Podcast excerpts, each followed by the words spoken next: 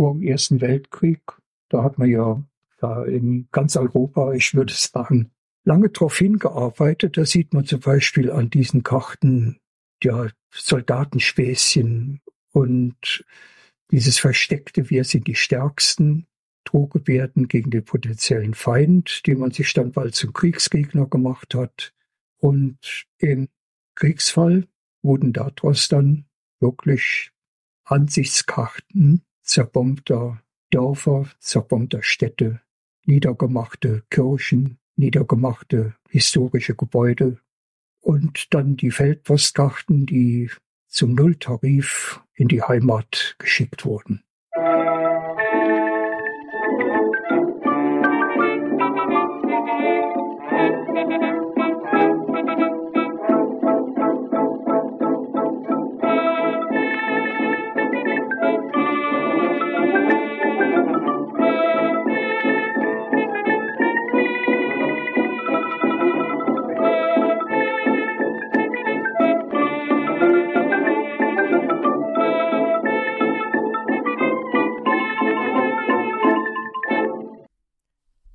Diese Folge von Geschichte Europas ist eine Auftragsproduktion für das Stadtmuseum Simeonstift in Trier.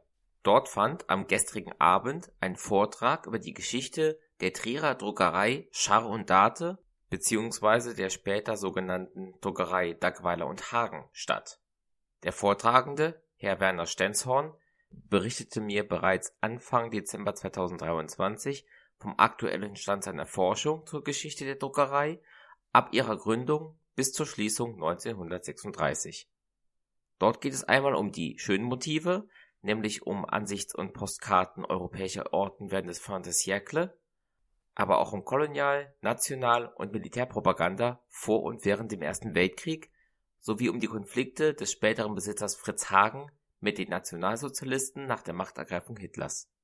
Am Ende schildert Herr Dr. Bernd Röder noch, wie Privatleute mit Expertise vom Stadtmuseum Trier in ihrer Forschung unterstützt werden und wie dadurch das Museum seine eigene Arbeit, seine Ausstellungen und Sammlungen verbessern kann.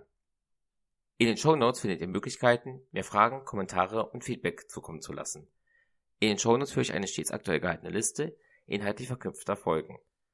Auf Steady könnt ihr mich mit einem Betrag ab 3 Euro pro Monat unterstützen, mein Projekt zu betreiben und weiterzuentwickeln. Geschichte Europas ist Teil des Netzwerks Historytelling auf Geschichtspodcasts.de sowie Teil von Wissenschaftspodcasts.de und erscheint auf Spotify und als RSS-Feed für Podcast-Apps.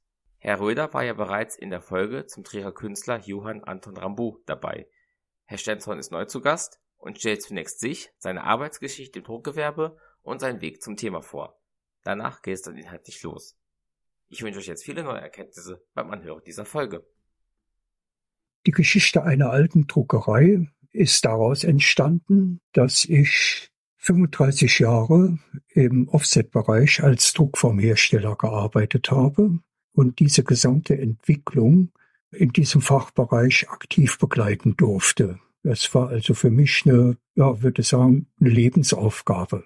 Wir haben damals angefangen noch mit handbeschichteten Druckplatten. Ich habe noch an einer Maschine gearbeitet, sogenannter Repetierkopierautomat, mit dem man also aus einem Film mehrere Belichtungen auf eine Platte bringen konnte. Der stammte noch aus den 30er Jahren. Und aufgehört habe ich dann nachher mit Druckplatten, die per Laser belichtet wurden. Und diese Entwicklung habe ich quasi 35 Jahre mitgemacht, neben meiner eigentlichen Arbeit, diese Entwicklung auch mit begleitet und beraten zur Seite gestanden. Nach meinem Ausscheiden aus dem Berufsleben beschränkte sich mein Interesse hauptsächlich an dem Gedruckten, auf Bücher und Lesen. Und da durfte es natürlich auch mal oder darf auch Bibliophile, also schöne Ausgaben sein. Und wie zu erwarten, zog es mich immer mehr zu alten Druckverfahren hin, insbesondere zum Stein- und Lichtdruck. So fand ich also zu Schaar und Dathe oder dem Nachfolger Dackweiler und Hagen und damit auch zu deren Geschichte. Herr Röder, Herr Stenzhorn hat ja gerade dargestellt, wie er als Externer sozusagen anfing, sich mit einem Trierer Lokalgeschichtsthema zu beschäftigen. Ist dann zu Ihnen ans Stadtmuseum herangetreten. Können Sie kurz erklären, was Ihre Aufgabe im Museum ist, wenn ein interessierter Externer auf Sie mit so etwas zukommt? Ja, wir sind als Stadtmuseum immer sehr interessiert an den Kooperationen mit externen Personen, weil wir natürlich nur ein beschränktes Spektrum an Themen abdecken können und immer darauf angewiesen sind, mit Institutionen oder mit privaten Expertinnen und Experten zusammenzuarbeiten, die sich dann häufig intensiv mit einzelnen Themen, die auch für eine breitere Öffentlichkeit interessant sind, beschäftigt haben. Ja, meine Aufgabe oder das ist eigentlich die Aufgabe des gesamten Teams, dass wir eben die Kontakte nach außen pflegen zu Institutionen, aber eben auch zu privaten Expertinnen und Experten, diese bei ihren Vorbereitungen dann unterstützen, mit ihnen versuchen, auch das Thema einzugrenzen, Kontakte zu vermitteln und zu überlegen, gäbe es vielleicht auch eine Möglichkeit, wie jetzt im Falle von Herrn Stenzhorn, das eben in Kooperation mit dem Museum zu vertiefen und dann auch einer breiteren Öffentlichkeit zugänglich zu machen. Also es ist, die Hauptaufgabe ist eigentlich in der Kontaktpflege, in der Unterstützung und in der Vermittlung von externen Kontakten. Wir haben ja zuletzt über Johann Anton Rambeau gesprochen und Sie haben da Ihre Beschäftigung mit der Kunstgeschichte dargelegt. Wenn jetzt Herr Stenzhorn kommt und möchte über Druckereien sprechen, inwieweit müssen Sie sich da erstmal selber thematisch einlesen oder ist das dann wirklich, wie Sie gerade gesagt haben, hauptsächlich eben eher eine organisatorische Aufgabe, der Sie danach gehen? Es ist in diesem Falle eher eine hauptsächlich organisatorische Aufgabe. Die Idee entstand ja auch in einem Gespräch und Herr Stenzhorn hatte uns eben sehr anschaulich dargelegt, dass er Spezialist ist eben auch in historischen Druckverfahren und eben so entstand dann eben auch in diesen Diskussionen die Idee, dass er diese verschiedenen Verfahren auch einmal in einem Vortrag im Stadtmuseum dann darlegt, um sie im breiteren Publikum auch die Unterschiede zu erläutern. Und da war es wirklich auf meine Aufgabe, eben das mehr organisatorisch zu begleiten, als dass ich mich jetzt selbst in diese verschiedenen Verfahren auch nochmal eingelesen habe. Dann wäre mein Vorschlag, dass wir uns dann jetzt auch erstmal vom Experten die Geschichte der Druckerei Schaar & Dathe anhören, bevor wir nachher noch einmal in die museale Kooperation gehen. Herr Stenzhorn, wann taucht denn die Druckerei Schaar & Dathe aus dem Dunkel der Geschichte auf? Also die Druckerei selbst tauchte erst auf, nachdem der Fotograf Schaar in Trier bekannt war. Und er war bekannt seit 1890, war er im Adressbuch von Trier angegeben mit einer Anzeige. Diese Anzeige lautete Fotografisches Atelier von A. Schaar in der Bahnhofstraße. Und alsbald fanden sich in besseren Familien anspruchsvolle Porträtaufnahmen mit dem rückseitigen Aufdruck A. Schaar, Hoffotograf, mit dem Hinweis auf die silberne Medaille von 1889 in Trier. Worauf genau das sich jetzt bezieht, weiß ich auch nicht. Wahrscheinlich eine Ausstellung oder sowas. Dieser Laden mit Fotozubehör und Fotoausrüstung befand sich Ecke Nordallee, Paulinstraße 145. Im Börsenblatt des Deutschen Buchhandels, das ist ein Nachrichtenblatt, das es auch heute noch gibt, das ist damals 2-3 Mal die Woche erschienen. Man war also immer auf dem Laufenden im Buchhandel, welche Firmen es neu gab, welche Verlage oder welche Schriftsteller es neu gab und welche, ja, aufgegeben hatten. Also in diesem Börsenblatt des Deutschen Buchhandels bewarb Alois Schaar, das ist dieser A. 1894 die Eröffnung eines fotografischen Verlags in Trier. Und bereits 1895 besaß Schaar wahrscheinlich eine ansehnliche Sammlung an Fotografien aus europaweit populären Orten und darüber hinaus, die sich zur Postkartenproduktion eigneten. Also solch eine Sammlung entstand durch ein Netz ungezählter Wanderfotografen, die zum Beispiel in den Alpen die entlegensten Höfe aufsuchten. Davon diesen Bildern gibt es heute noch jede Menge. Und dieses Bildmaterial verbreitete sich durch Verkauf und Tausch unter den Fotografen. Seit 1890, kann man sagen, entwickelte sich ein regelrechter Post- und Ansichtskartenboom. In dieser Zeit wurden die Kameras auch transportabler und günstiger in der Anschaffung. Und einer dieser Fotografen scheint halt dieser Herr Schaar gewesen zu sein, der auch in Europa rumreiste und sich seine Bilder da zusammenstellte. Und Sie hatten eben auch erwähnt, die Fotografen haben untereinander diese Aufnahmen geteilt und dann eben auch zum Verkauf vervielfältigt. War das dann noch ein Abfotografieren oder gab es schon so etwas wie einen heutigen Kopierer in der damaligen Zeit? Das war damals eigentlich ein Umkehren der Fotografie. Das wird heute noch, also im Handwerk, im Fotografenhandwerk wird das heute noch gemacht, das über eine umgekehrte Kamera, das heißt, eine Kamera nimmt ein Bild an und ein Vergrößerungsgerät, nennt man das, gibt dieses Bild wieder her. Man legt also das Negativ in dieses Vergrößerungsgerät und fotografiert wieder zurück auf ein Fotopapier. Jetzt haben wir eben in Trier den Herrn Schaar getroffen. Jetzt muss noch der Herr Dathe dazu. Wann treffen die beiden aufeinander und wie kommt es zu einer Kooperation zwischen den beiden? Das ist genau der Punkt, der absolut im Dunkeln liegt. Man hat also 1895 gemeinsam, der Herr Schaar und der Herr Dathe, Hermann Dathe, hatten 1895 ein Atelier gemietet, das ihnen vom Unternehmer Arnold Steinhöver, der dürfte in Trier bekannt sein, für sie hat einrichten lassen. Warum und weshalb und wie die sich kennengelernt haben, da gibt's also keine Nachweise, die waren plötzlich da.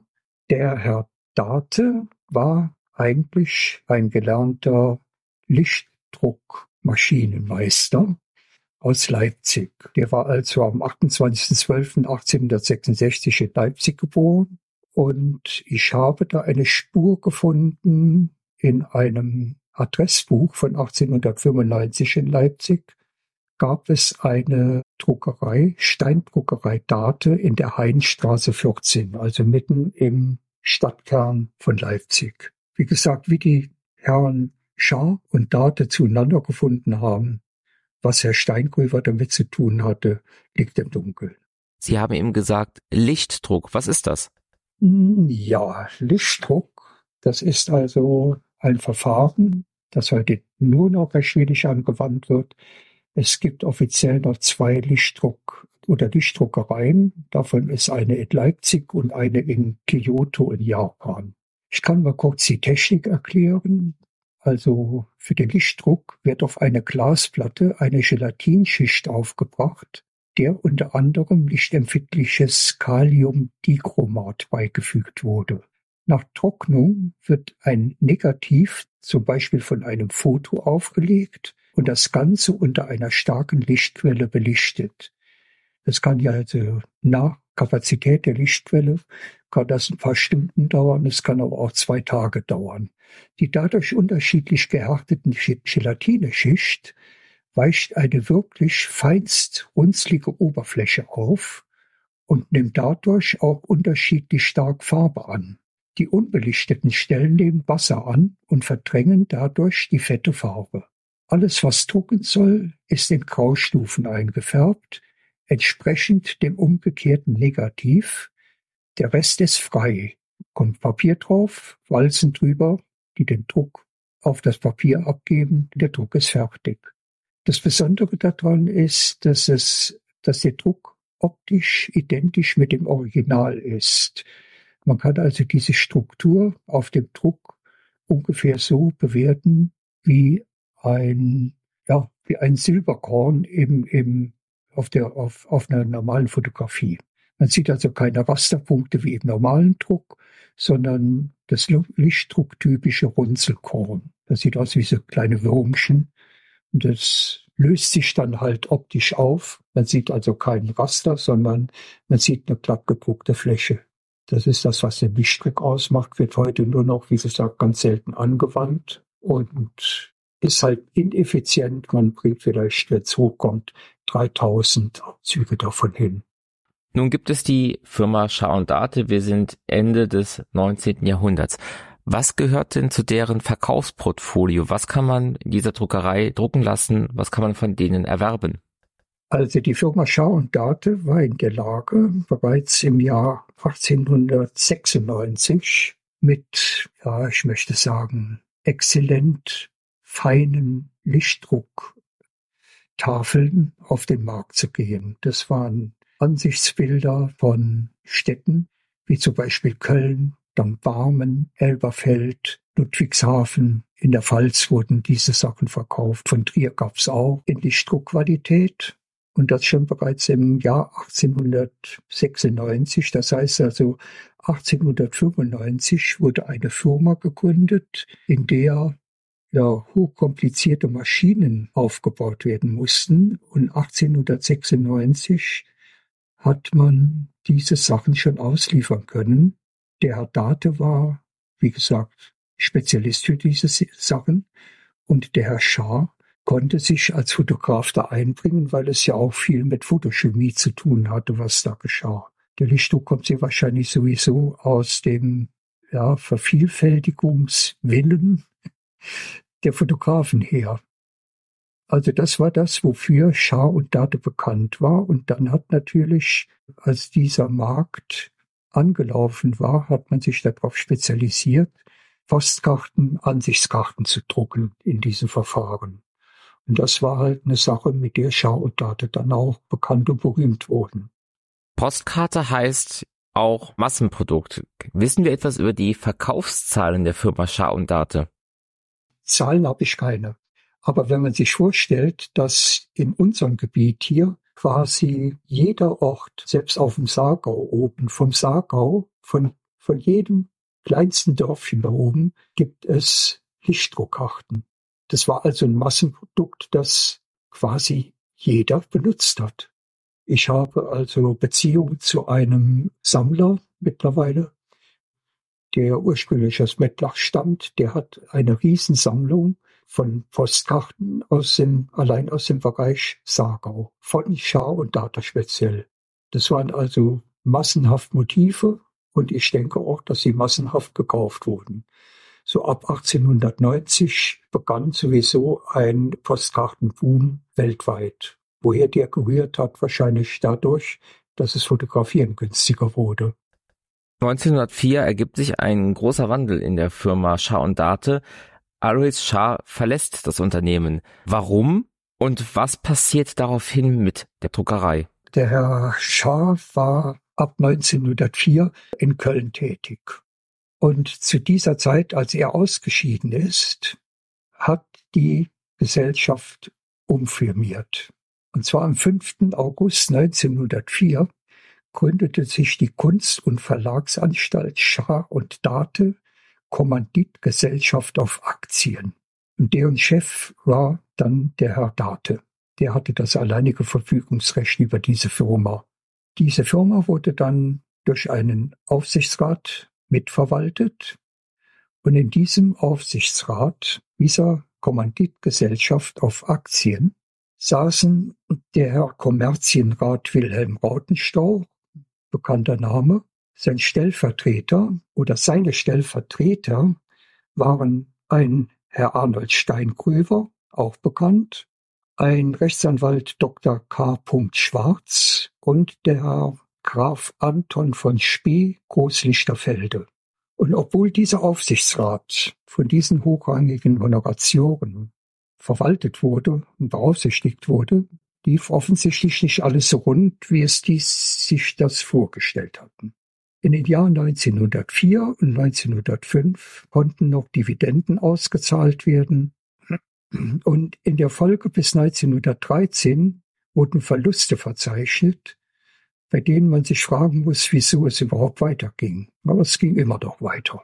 Und das dürfte wohl auch ein Grund gewesen sein, dass diese Gründung zur Sprache kam, dass der Herr Schaar gesagt hat, ist mir zu viel, mache ich nicht mit. Wenn wir uns jetzt die Motive dieser Postkarten noch einmal genauer und kritischer anschauen, sehen wir darin ja die Spuren der politischen Realität der Welt zu Beginn des 20. Jahrhunderts. Denn wir sehen zunehmend auch Postkarten mit Motiven aus den deutschen Kolonialgebieten und auch Motive, die uns den kommenden Ersten Weltkrieg vorahnen lassen. Können Sie zu diesen Motiven noch bitte etwas sagen? Das sind Motive, die heute ein bestimmtes Sammlergebiet erschlossen haben. Und es ist nicht mehr sehr viel davon erhalten. jedenfalls nicht im privaten Bereich. Ich habe einen privaten Sammler aufgetrieben, der mir 4 oder 5 Karten aus durch Südwestafrika zur Verfügung gestellt hat. Für mich, muss ich sagen, war das eine peinliche Angelegenheit. Ich habe wirklich überlegt, ob ich die später in einem Vortrag vorzeigen darf, weil sie sind irgendwo bedrückend, eben weil sie auch hochqualitativ gedruckt sind. Man sieht jede Kleinigkeit da drauf und man erkennt die Personen vom Gesicht her, von ihrem Wesen her. Und die werden da quasi als Dekoration behandelt oder benutzt, wo man sich wirklich, wenn man sich damit beschäftigen will, ein größeres Angebot findet, um das zu sehen. Das ist die Universität in Osnabrück. Die hat eine Riesensammlung an alten Postkarten und da ist dieses Thema auch recht ausführlich behandelt. Auch mit Karten von Schaar und Dathe, die wahrscheinlich auch nicht durch eigene Fotografen, sondern wieder durch Zukauf in diese Firma gelangten. Dann, vor dem Ersten Weltkrieg, da hat man in ganz Europa, ich würde sagen, lange darauf hingearbeitet. Da sieht man zum Beispiel an diesen Karten Soldatenspäßchen und dieses versteckte, wir sind die Stärksten, Drohgebärden gegen den potenziellen Feind, den man sich dann bald zum Kriegsgegner gemacht hat. Und im Kriegsfall wurden daraus dann wirklich Ansichtskarten zerbombter Dörfer, zerbombter Städte, niedergemachte Kirchen, niedergemachte historische Gebäude und dann die Feldpostkarten, die zum Nulltarif in die Heimat geschickt wurden. Wie ergeht es der Firma Schaar und Dathe denn jetzt nun nach dem Ersten Weltkrieg, insbesondere mit Blick auch wirtschaftliche Krisensituationen der frühen Weimarer Republik? Ja, die Firma hat überstanden, wie auch immer, was danach kam. Das war eine Zeit, in der eigentlich auch noch kein Geld zu verdienen war. Aber zu drucken gab es jede Menge. Und zwar liefen die Maschinen rund um die Uhr unaufhörlich, um wertloses buntes Papier zu drucken, das auch noch recht ansprechend gestaltet war. Das nannte man dann Inflationsgeld oder vorher gab es das Notgeld. Der Postkartenboom, der war inzwischen weltweit eingebrochen. Dafür hat man dann Geld gedruckt. Das war dann wieder ein neues Standbein für diese Druckerei. Das Ganze ist dann gelaufen bis 1923 mit dieser Aktiengesellschaft oder die Kommanditgesellschaft auf Aktien. 1923 hat man im Aufsichtsrat mitbekommen, dass man so nicht weiter wirtschaften konnte. Aus dieser Gesellschaft wurde eine reguläre Aktiengesellschaft. Dathe wurde wieder Direktor und ein Höckelsberger war der technische Leiter. Wenn man mal an die Zeit zurückdenkt, wirtschaftlich war noch kein Normalzustand erreicht und politische Stabilität ohne Sicherheit in Lohn und Brot konnte 5 Jahre nach dem Ersten Weltkrieg nicht geboten werden. Seit 1920 beschäftigte Dathe seinen Neffen Fritz Hagen als Sekretär der Verwaltung. Der war am 11.02.1900 in Leipzig geboren und ausgebildeter Kaufmann. Und man kann sich vorstellen, dass der Dathe es jetzt mal auf kaufmännischer Ebene versuchen wollte und sich von dem jungen Mann Hilfe versprochen hat. Und dieser Fritz Hagen heiratete 1922 eine Marie Madeleine Hees, deren Mutter Luxemburger Wurzeln hatte. Das war so der Übergang von einer Firmenbezeichnung in die nächste. Und man versuchte halt aus diesem Dilemma rauszukommen und versucht es dann halt mal mit Fachberatung in Richtung Wirtschaftlichkeit. Diese technische Ausstattung, die diese Druckerei aufzuweisen hatte, blieb also kein Wunsch offen. Da wurden Plakate von über 1,10 Meter Länge bis zum Notizblock, wurde alles gedruckt. Es waren auch kombinierte Druckerzeugnisse möglich. Zum Beispiel in Reiseberichten wurden Texte im Buchdruck und Bilder im Lichte der Steindruck gedruckt. Die Firma beschäftigte zu der Zeit ca. 80 Personen. Da sind noch nicht die Tagelöhner und Heimarbeiter eingerechnet, die in dieser Branche auch beschäftigt wurden. Und dieser Herr Hagen, den Sie angesprochen haben, der wird später noch sehr interessant und wichtig werden für die Firma und dabei auch im Konflikt mit den ab 33 herrschenden Nationalsozialisten geraten. Können Sie das noch schildern? Ja, und zwar sah es geschäftlich noch ganz gut aus. In den jährlichen Generalversammlungen wurden manierliche Ergebnisse vorgelegt. Der Herr Hagen wurde von einem Onkel seiner Frau, würde ich mal sagen, in diese Firma so integriert, dass dieser Onkel Henri mit Adresse in Brüssel, der war auch Aktionär bei Schaar und Dathe, dieser Onkel Henri bevollmächtigte Hagen über Jahre, ihn bei diesen Generalversammlungen zu vertreten. Und aus dieser Ecke konnte man auch hin und wieder mit Rat, Tat und Investitionen rechnen. Fritz Hagen war offensichtlich ein respektierter Partner und so lief das Geschäft halt weiter, ohne dass da draußen zu sehen war, dass da einiges nicht im Argen ist, dass finanzielle Knappheiten besteht. Arbeit war genug da, nur die Materialpreise stiegen, Produktionskosten stiegen, das Gedruckte wurde immer billiger, zahlungssäumige Kunden, die erst zahlen konnten, wenn ihre Kunden zahlten. Und die Hausbank wollte auch bedient werden, auch wenn ihr Gesellschafter Rautenstau Vorsitzender des Aufsichtsrates von Schaar und Dathe war. 1930 glaubte man, einen Ausweg gefunden zu haben. Schaar und Dathe, Ernst Klein AG, Trier. Das war ein neuer Firmenname. Und zwar hatte sich Schaar und Dathe mit der grafischen Kunstanstalt Ernst Klein aus Barmen zusammengetan, um gegen die Übermacht der großen Druckhäuser und Verlage anzukämpfen. Und diese Firma Klein war als Klein und Hill an der Mosel schon mit Etiketten im Geschäft. Und 1931 wurde Fritz Hagen die Prokura über diese Firma erteilt. Man sah, in dieser Kooperation mit dieser Firma sah man positive Aussichten für die Zukunft der neuen Firma, aber weder die Wirtschaft noch die Politik ließ positive Entwicklungen in dieser Branche zu. Das hatten natürlich auch Auswirkungen auf das private Leben dieser Firmeninhaber. Das sieht man zum Beispiel in einem Schreiben an Frau Maria Dathe, also die Frau des Chefs, die beklagt sich bei ihrem Mann, warum ihr und ihrer Tochter keine Unterhaltsleistungen gezahlt werden können. Die lebte zu dieser Zeit in Leipzig mit ihrer Tochter und offensichtlich getrennt von ihrem Mann. Die Unterhaltszahlungen, die ausgemacht wurden, hatte der Herr Dathe dann einfachheitshalber an die Verwaltung seiner Firma weitergegeben und die sollten dann sehen, was sie tun oder lassen.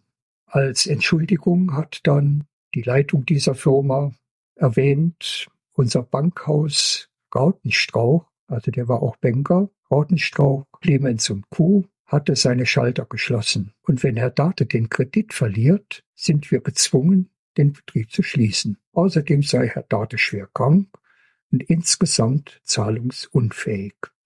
Um das Fass zum Überlaufen zu bringen, wurde am 31. Oktober 1932 das Betriebsgelände im Grundbuch belastet. Das heißt, man hat sich also Kredite geschafft, indem man dieses Betriebsgelände, ein Riesengelände, der Bank ausgehändigt hat. Am 14. Juli 1933 verstarb Hermann Dathe.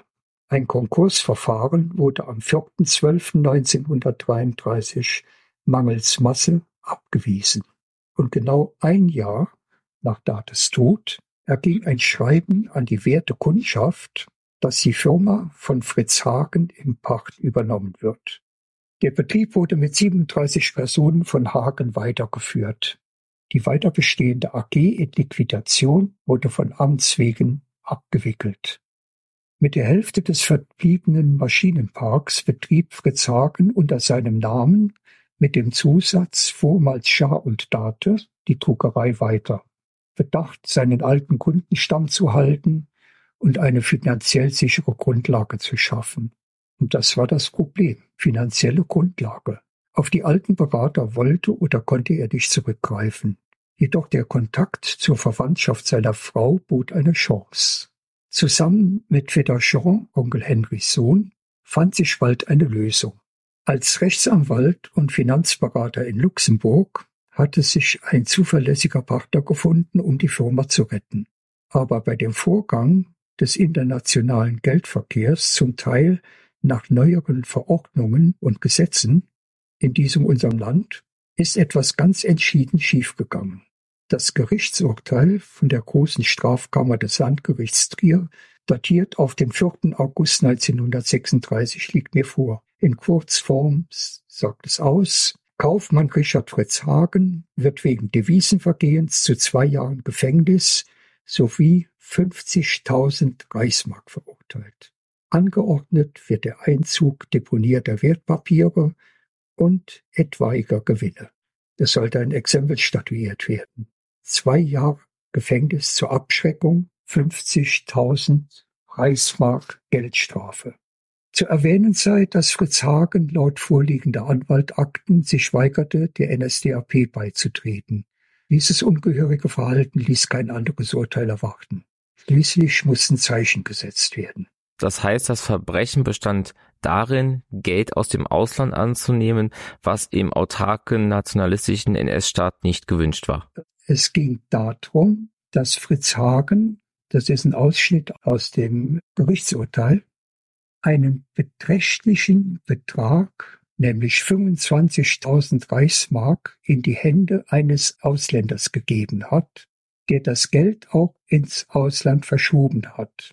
Das Abfließen eines derartig hohen Reichsmarkbetrags ins Ausland stellt aber eine große Gefahr für unsere Währung dar. Das war die offizielle Begründung, warum es zu diesem Urteil kam.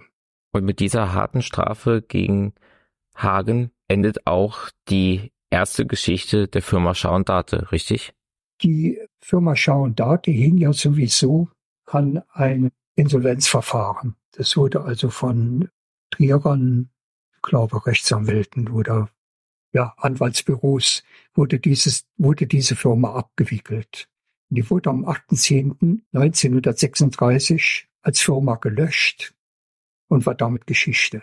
Aber am 7. September 1936 wurde im Handelsregister eine neue Druckerei eingetragen, H. Dackweiler & Co., vormals Schaar und Dathe, Grafische Kunstanstalt, persönlich haftende Gesellschafter sind Heinrich Dackweiler, Kaufmann, und jetzt kommt's, Fritz Hagen, Kaufmann.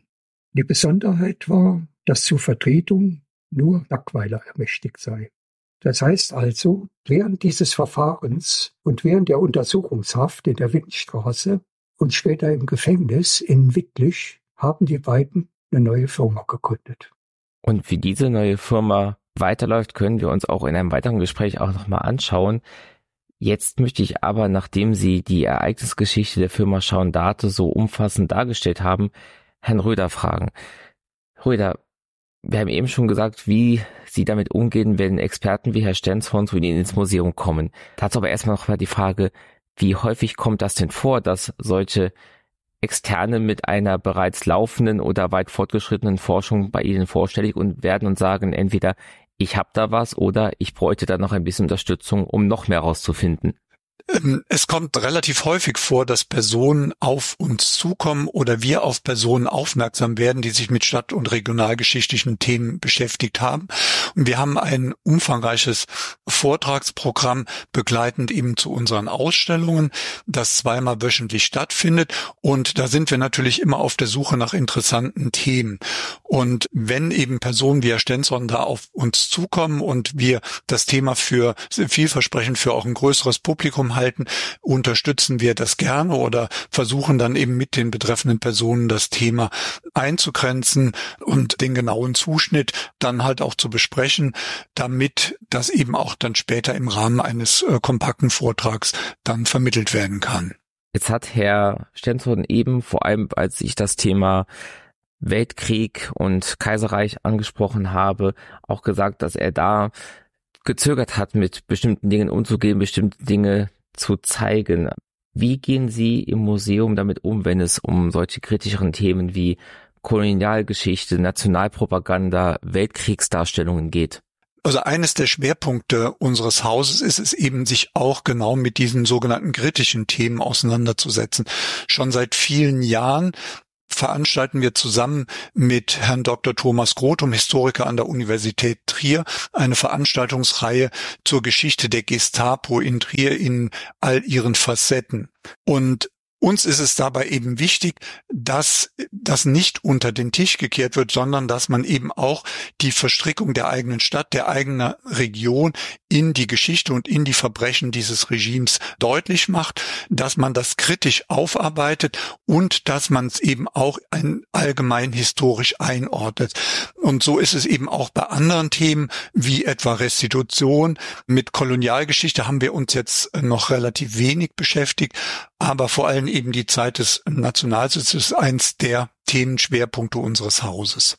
Wie gehen Sie denn dann mit unklaren Umständen, forschungswissenschaftlichen Kontroversen oder auch, Herr Stenzhorn hat es mehrmals angesprochen, Leerstellen um? Also was machen Sie, wenn man einfach nicht rausfinden kann, was man an einer bestimmten Stelle zu einem Thema sagen sollte? Bei Fragen, bei denen man jetzt noch nicht genau absehen kann, ob es überhaupt zu Ergebnissen führt oder zu welchen Ergebnissen führt, unterstützen wir gerade eben private Expertinnen und Experten auch durch das Vermitteln von Kontakten zu Institutionen wie etwa der Universität Trier oder renommierten Forschern, die sich eben allgemein mit dem Thema befasst haben, um eben eine Einordnung zu ermöglichen.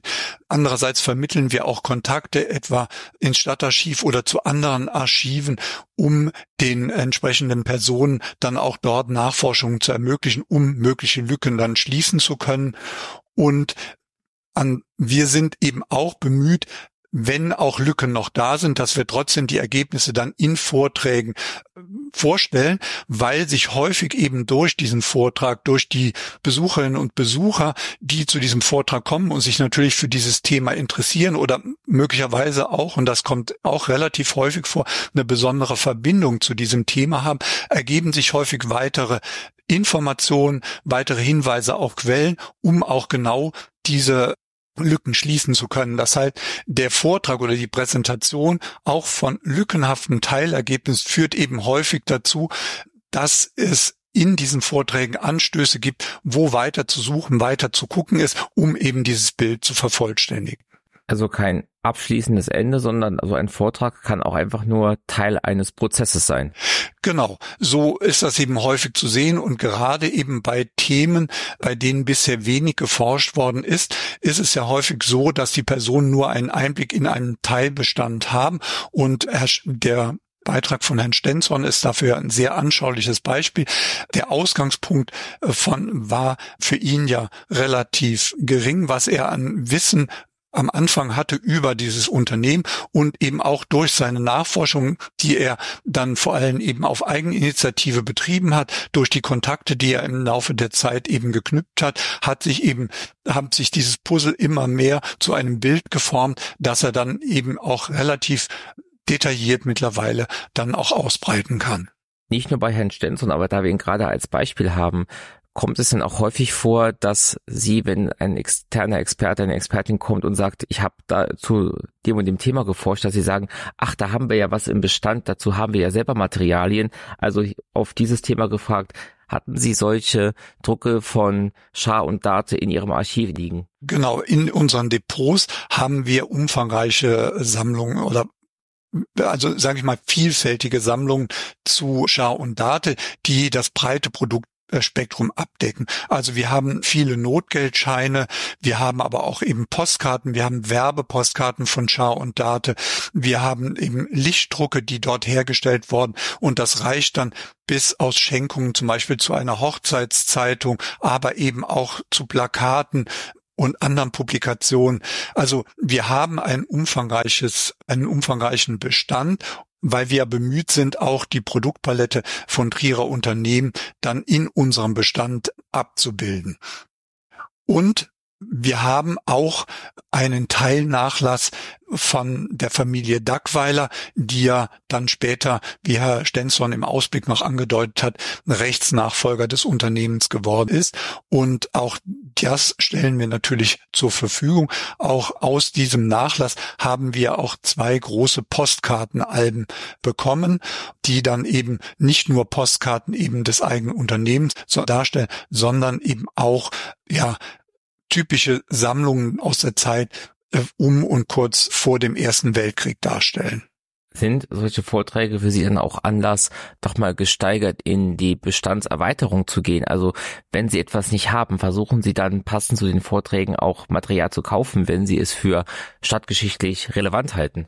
Das auf jeden Fall. Also wir versuchen, unseren Bestand dann regelmäßig zu erweitern, wobei gerade Postkarten nur bedingt unser Sammlungsgebiet sind, sondern vor allem in die Zuständigkeit in Trier des Stadtarchivs fallen. Also das Stadtarchiv Trier hat ein sehr, sehr großes Postkartenarchiv und um das nicht zu doppeln, weisen wir, wenn es zum Beispiel interessante Angebote in Kunst- oder Auktionshandel gibt, was jetzt auch in den letzten Jahren mehrfach vorgekommen ist, geben wir dann die Hinweise weiter an das Stadtarchiv, um damit die schauen können, ist es sinnvoll, das noch zu ergänzen und zu erweitern, wobei unsere Sammlung eher exemplarisch für bestimmte Gattungen ist, die das Unternehmen dann hergestellt hat, damit wir das präsentieren können. Aber wenn wir das im größeren Umfang in einer Ausstellung darstellen würden, dann würden wir eben auf Leihgaben zurückgreifen, wie beispielsweise des Stadtarchivs Trier, oder würden dann auch in Kontakt treten, zum Beispiel mit der Universität Osnabrück, um auf die Bestände dort zurückgreifen zu können.